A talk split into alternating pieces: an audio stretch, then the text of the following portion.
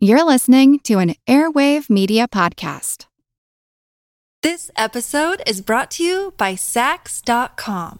At Saks.com, it's easy to find your new vibe. Dive into the Western trend with gold cowboy boots from Staud, or go full 90s throwback with platforms from Prada. You can shop for everything on your agenda, whether it's a breezy Zimmermann dress for a garden party or a bright Chloe blazer for brunch. Find inspiration for your new vibe every day at Saks.com. Another day is here, and you're ready for it. What to wear? Check. Breakfast, lunch, and dinner? Check.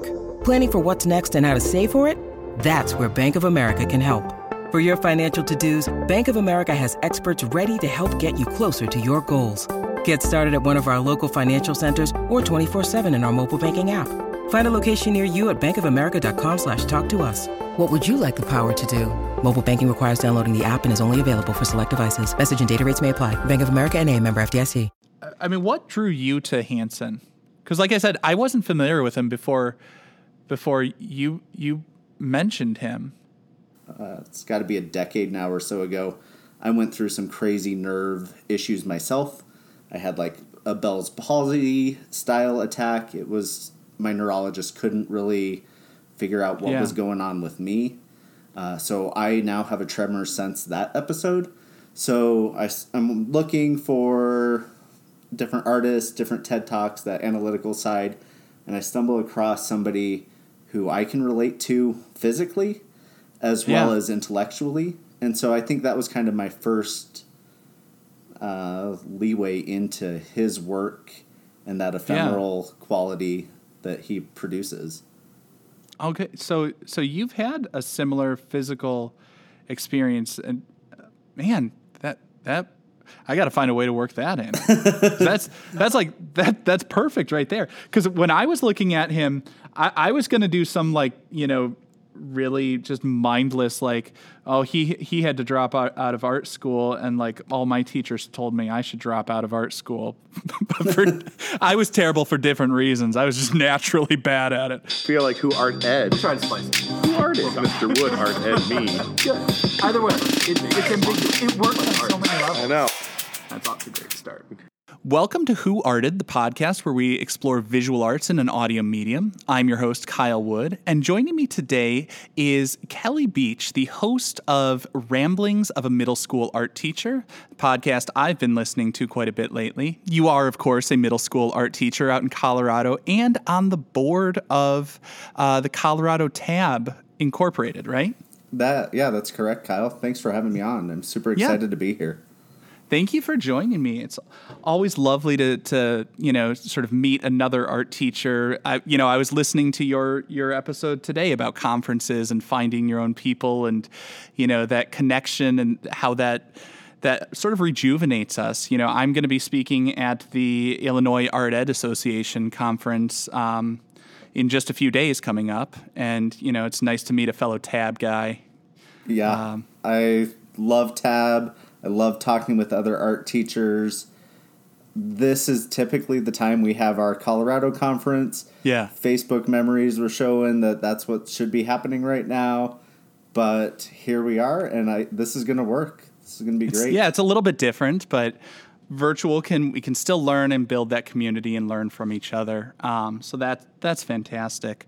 Now. Today, we're going to be talking about an artist that you actually brought to me, Phil Hansen. I, I'm going to be honest; I was not familiar with him or his work before you you had mentioned him, and reading about him, pretty cool stuff. Um, he's a contemporary artist, an American artist. I believe he's from Minnesota, um, but he he had a, a, a background in art that is not necessarily our traditional traditional style. Uh, he he loved traditional art, pointillism specifically, and he when he was going to art school, he was so focused on pointillism. He said he started to develop this tremor.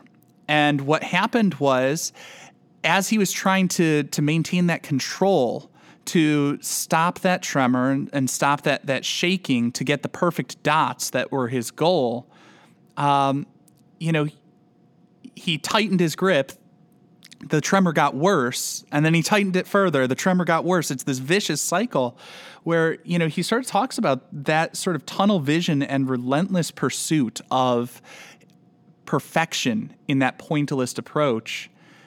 It was ultimately damaging to to him um, you know physically emotionally mentally all of that um, because that tremor developed to the point where it stopped him from from pursuing his arts for a while.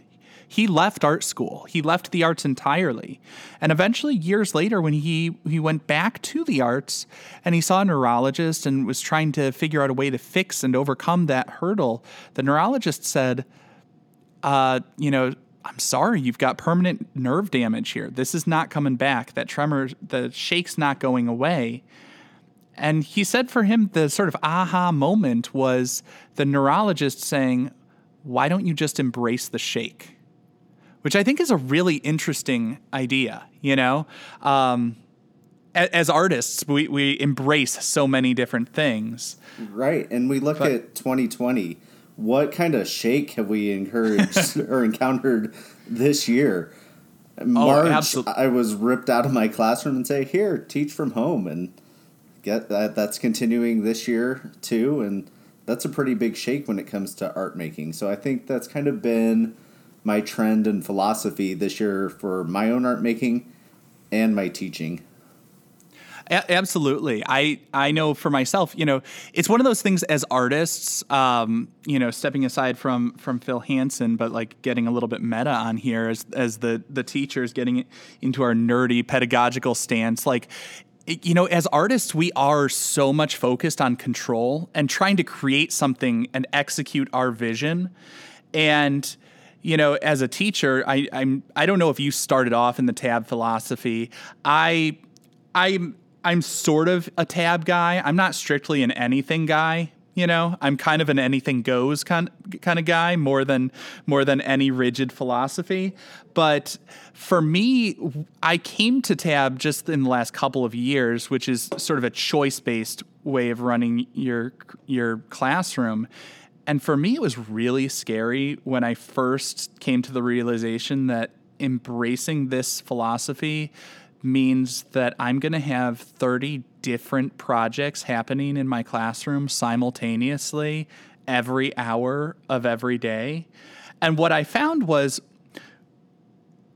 it was it was the worst of all worlds when I tried to do that like in a limited scope giving kids choice and giving up that freedom. But when I embraced it and just dove into it fully, um, it was very liberating. And it made it much more interesting when students were choosing their their own path. Um, you know, I I lost a certain amount of control over what was happening in the classroom, but you know, we shared the control with the students, and the students responded wonderfully. Yeah, when I was teaching uh, and I discovered Tab, it I was at a core knowledge school, and I don't know if you're Yeah. familiar with the core knowledge structure, but it is very art history based. Things are supposed to align with their social studies class. There's a specific Yeah. art.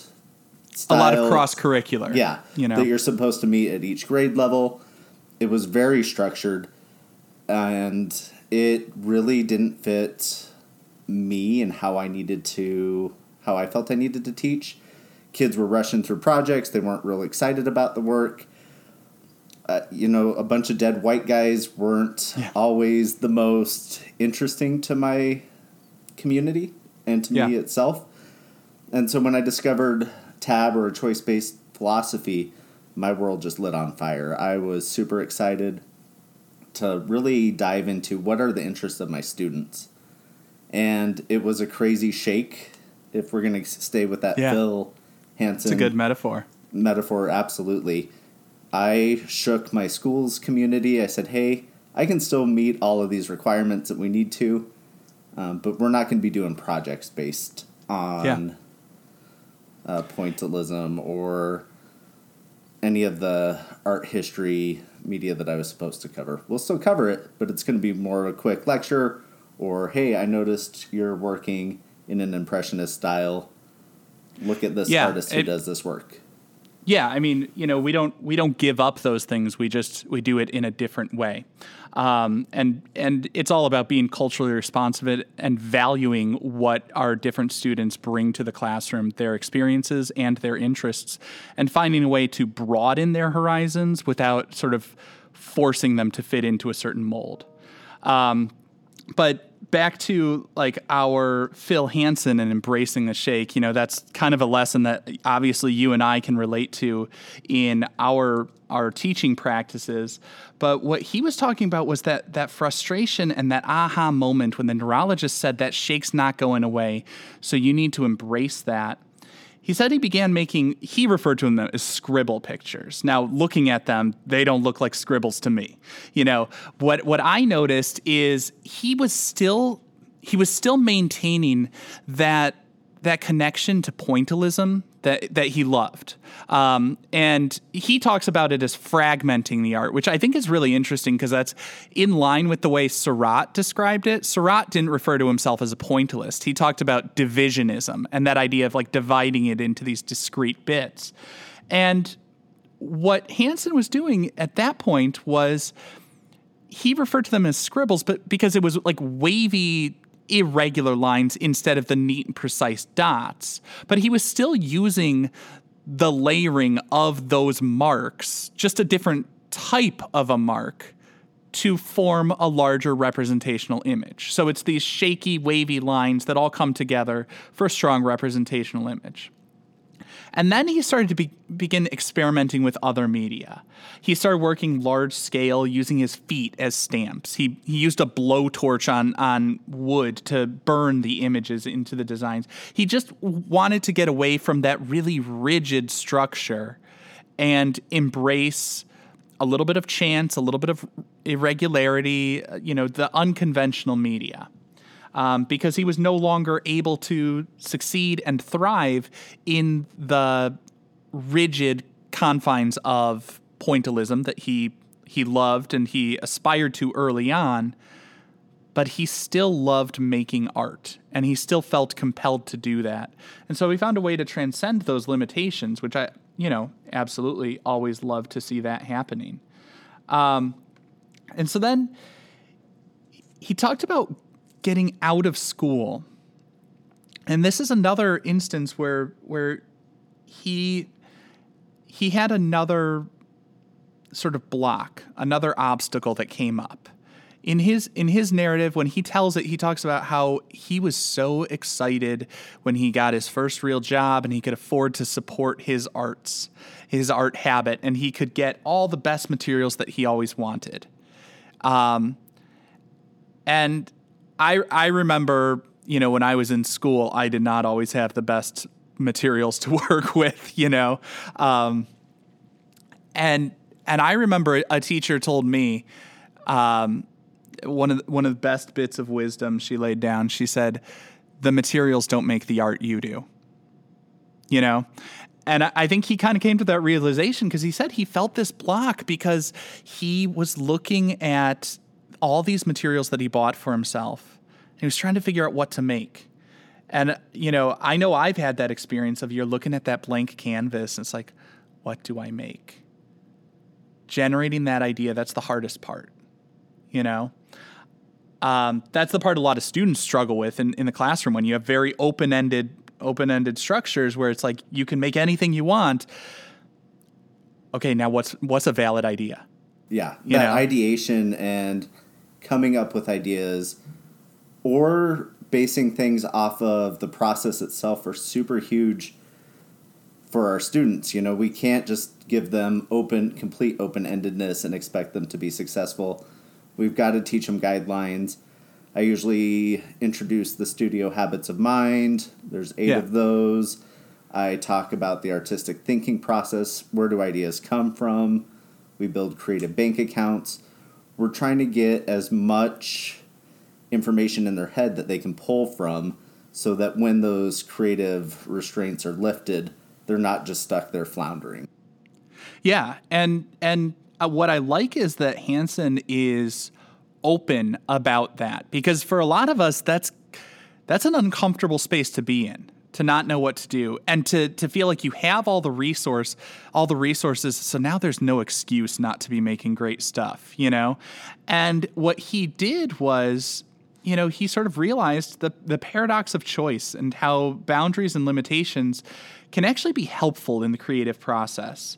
So he started setting somewhat arbitrary boundaries for himself. Like he started to say like okay what can i make with just a dollar you know? And so he, he got a bunch of starbucks cups for free. He just asked them like i know you'll give me a cup. Will you give me 50 and then you know he starts making drawing across that instead of the you know archival acid free like you know heavyweight watercolor paper or something like that.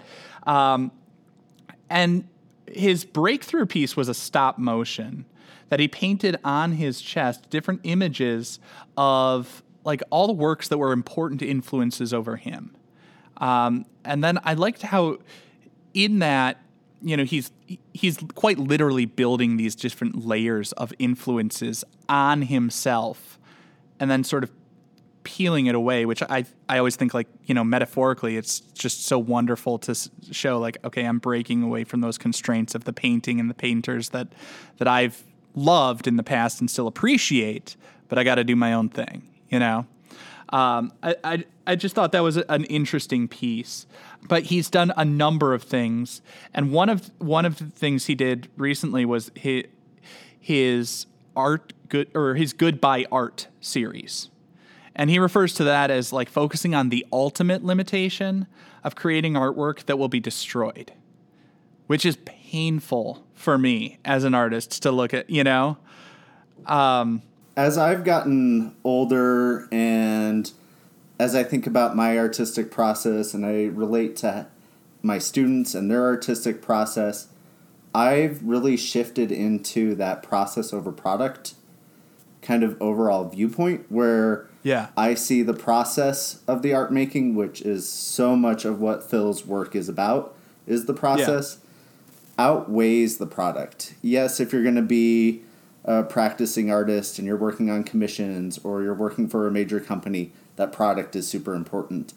But I think the majority of the students that come through my classroom, I want them to really experience that process more so than that end product. If I can get them engaged and excited about their art making, the product will come eventually, but I think that process is super important. Yeah, I for me I'm I'm all I'm I, I don't like weighting things one over another because I, I my you know when I talk to people it's like are you process guy? Are you product guy? I, my answer is always just yes. Like for me like they're they're like I don't I don't sacrifice one for the other. I I love them both. I I want I just want more of everything always. But what I, what I like about his orientation like he's very clear about his philosophy and his orientation and he you know, to to be able to sacrifice and destroy his work as a a part of the creative process, I think is interesting. There's there's sort of like a Zen kind of feel to that. Like it kind of reminds me of the like the the the Buddhist uh, monks making the the sand art and everything. You know what I'm talking about? Like the the mandalas and everything that that temporary. Are, they're they're ephemeral. They're yep. temporary, and it's you know it's about not getting overly attached to the objects and trappings of the physical space and and you know for an artist that's a bold statement because like i say the visual arts it's it's so much about the, that aesthetic experience um, this episode is brought to you by Saks.com. At Saks.com, it's easy to find your new vibe. Dive into the Western trend with gold cowboy boots from Staud, or go full 90s throwback with platforms from Prada. You can shop for everything on your agenda, whether it's a breezy Zimmermann dress for a garden party or a bright Chloe blazer for brunch. Find inspiration for your new vibe every day at Saks.com. Do you find it hard to sleep at night? Then the Sleep Cove podcast can help you. Hi, I'm Christopher Fitton the voice and clinical hypnotherapist behind Sleep Cove. Sleep Cove features sleep hypnosis, meditations, and bedtime stories, all designed to help those of you who struggle at night to achieve a restful and peaceful night's sleep. Search for Sleep Cove on Apple Podcasts or Spotify and see why Sleep Cove helps millions of people sleep deeply all night long. You find it hard to sleep at night? Then the Calm Cove podcast can help you sleep deeply all night long. Calm Cove has deeply relaxing meditation music and ambient sounds like ocean waves and crackling fires. All of our episodes are designed to help you relax and to fall asleep fast. Calm Cove is brought to you by the team behind Sleep Cove, the sleep podcast that consists of spoken word hypnosis, meditation, and stories. So if you want to listen to a beautiful soundscape tonight, search for Calm Cove on Apple Podcasts or Spotify and see how we're helping millions of people relax and go to sleep every night. And so I think I think it's probably good now to shift towards looking at specific work of his, and this is from his Goodbye Art Two series. Um, it's called Cobain, which you know I was immediately drawn to just because you know growing up in, in the '90s playing guitar, I I loved Nirvana, I loved Kurt Cobain, I I loved that, and I find it interesting because when I think of Cobain you know, the grunge aesthetic was so much about creation and destruction being intertwined. Yeah. You know what I mean? Absolutely. Well, and So- then if we're relating the ephemeral, the timelessness, you know, things can disappear so quickly. That really ties into the Cobain story, and it just it really kind of hits home. Yeah. So w- a- as I'm looking at this this video piece, because you know the physical work does not stand up over time. Um, as I'm I'm looking at it, you know the first the first shot is him smashing a guitar, which um, okay we've seen musicians smash guitars. Cobain was famously smashing his guitars on stage. And then we see Hansen carefully and meticulously arrange all of those pieces on a piece of glass. And and we see it it's revealed, oh, it is this stunning portrait of Kurt Cobain. And what does he do next? Smashes it again. He smashes it again. And so it it's this cycle of destruction, then creation, then destruction. Um, which you know Kurt Cobain was always smashing his guitars, and then the roadies would have to pick up the pieces and bolt the neck back on, and you know he'd go out and play a, ne- a show the next day. Um, but you know he's capturing this, and it, it's interesting to me because, like I say, there is that sort of Zen, like and existentialist kind of be in the moment, create for the sake of creating, and you don't have to hold on to that physical product. Um, you know, embrace the shake, embrace the chaos, and I, I, I see that, and I, I find that interesting. Um, I, like, what's what's your take on this? What are you, what's jumping out to you about that piece? Uh, that piece is again that the power of the process, that time, that energy that he took to create something that is then just immediately destroyed once again. And I think it really just helps my students see that things don't necessarily need to be perfect. Don't get me wrong, his work is phenomenal. It, it has a very polished quality to it.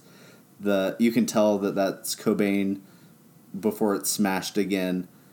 But Yeah. the whole idea of we can create something and then live in that moment and then destroy it and move on to our next thing is super powerful to me and I think my students can relate to that as well. Yeah, it, I mean it's it's an interesting theme, and w- what I like about this as a performance piece because that's kind of the category. That's how I categorize this current series. It, to me, it feels like it's performance art. You know, he talks about he's destroying his artwork.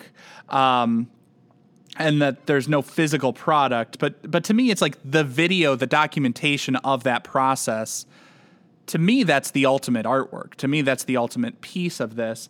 And what I find really interesting is the way that the everything about the performance is thematically tied. You know, he starts off with a Stratocaster that he smashes. You know, Cobain was playing Fenders all the time. I, I yeah, if we if we want to quibble, it's not a it's not a Jag Stang. It's not you know like the exact thing that Cobain was doing.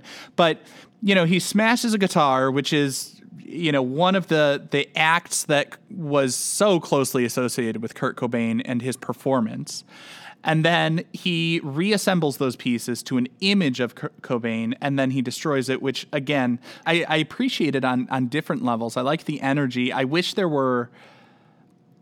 I wish there were a little bit more like light and sound with it because he's doing this in like a blank white room, which which at the same time feels like this sort of irreverent send up to the gallery world where it's like okay blank white pristine i'm going to violate the sanctity of that space um, and and sort of break a taboo and do something that's unexpected in that setting. Kind of the way like like you know for a while there was that trend of like punk guys wearing the ties and like you know subverting those different aesthetics.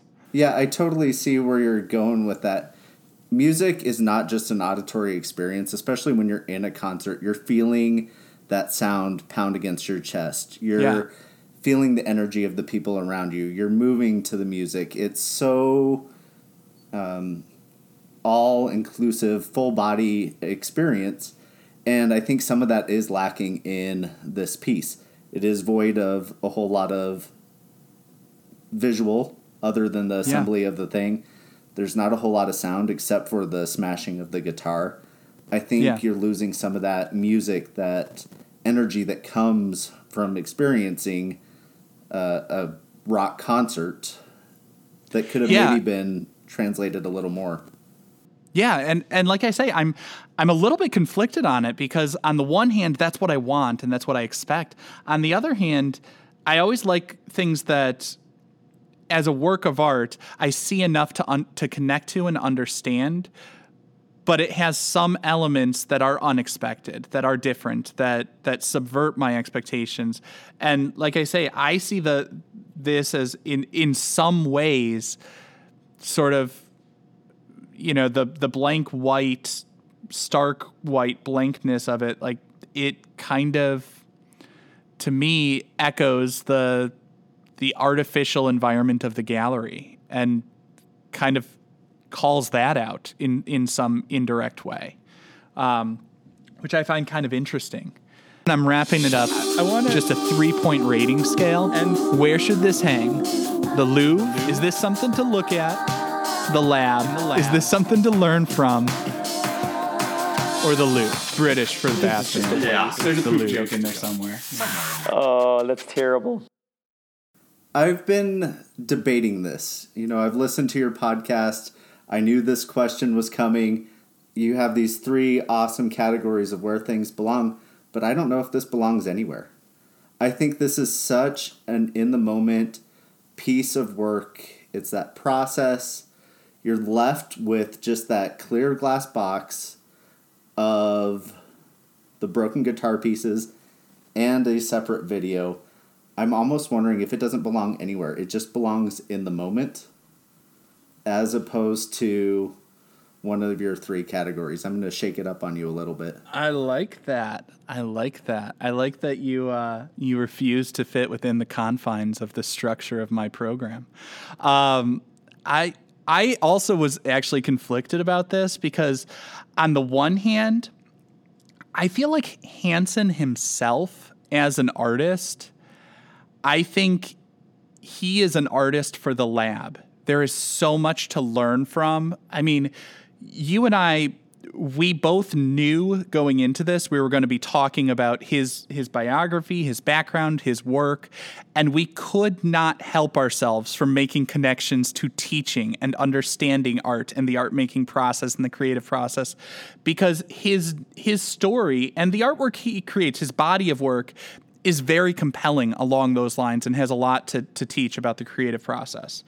But this specific piece, I, I'm gonna I'm gonna say I'd put it in the loo because of the fact that you know the loo I feel like is you know I I I could explain this you know in different ways, but what I what I would say is it's for something that doesn't need to be kept around forever.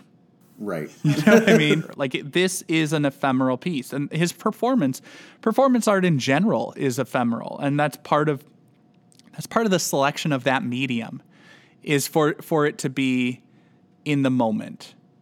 You know, Absolutely. Um, if I had to put it in one of the three categories, you know, I'm Yeah. gonna I'm gonna bow down to your structure. I'm gonna give in. I'm gonna lose Don't that. give I'm gonna lose that punk do rock, your own thing. punk rock section. But I, I completely agree that it is so ephemeral, and the Lou would be the better of the three.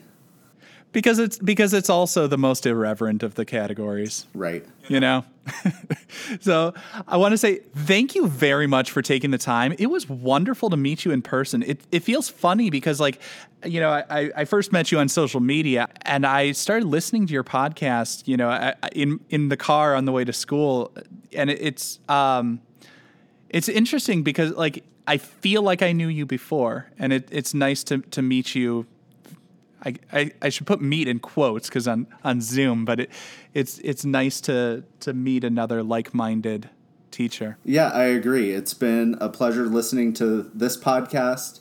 I especially loved the Lego episode. Legos were oh, my Thank you. m- were my thing as a kid. It was kind of my intro into art, and so I really related to that one. But I really appreciate being on here. Oh, thank you so much. This concludes this week's episode of Who Arted. If you found this tolerable, please like and subscribe on Apple Podcasts, Spotify, or wherever you're listening. You can find images of the work being discussed this week and every week in the show notes on Twitter at WhoArtEd and on the website whoartedpodcast.com. Podcast done.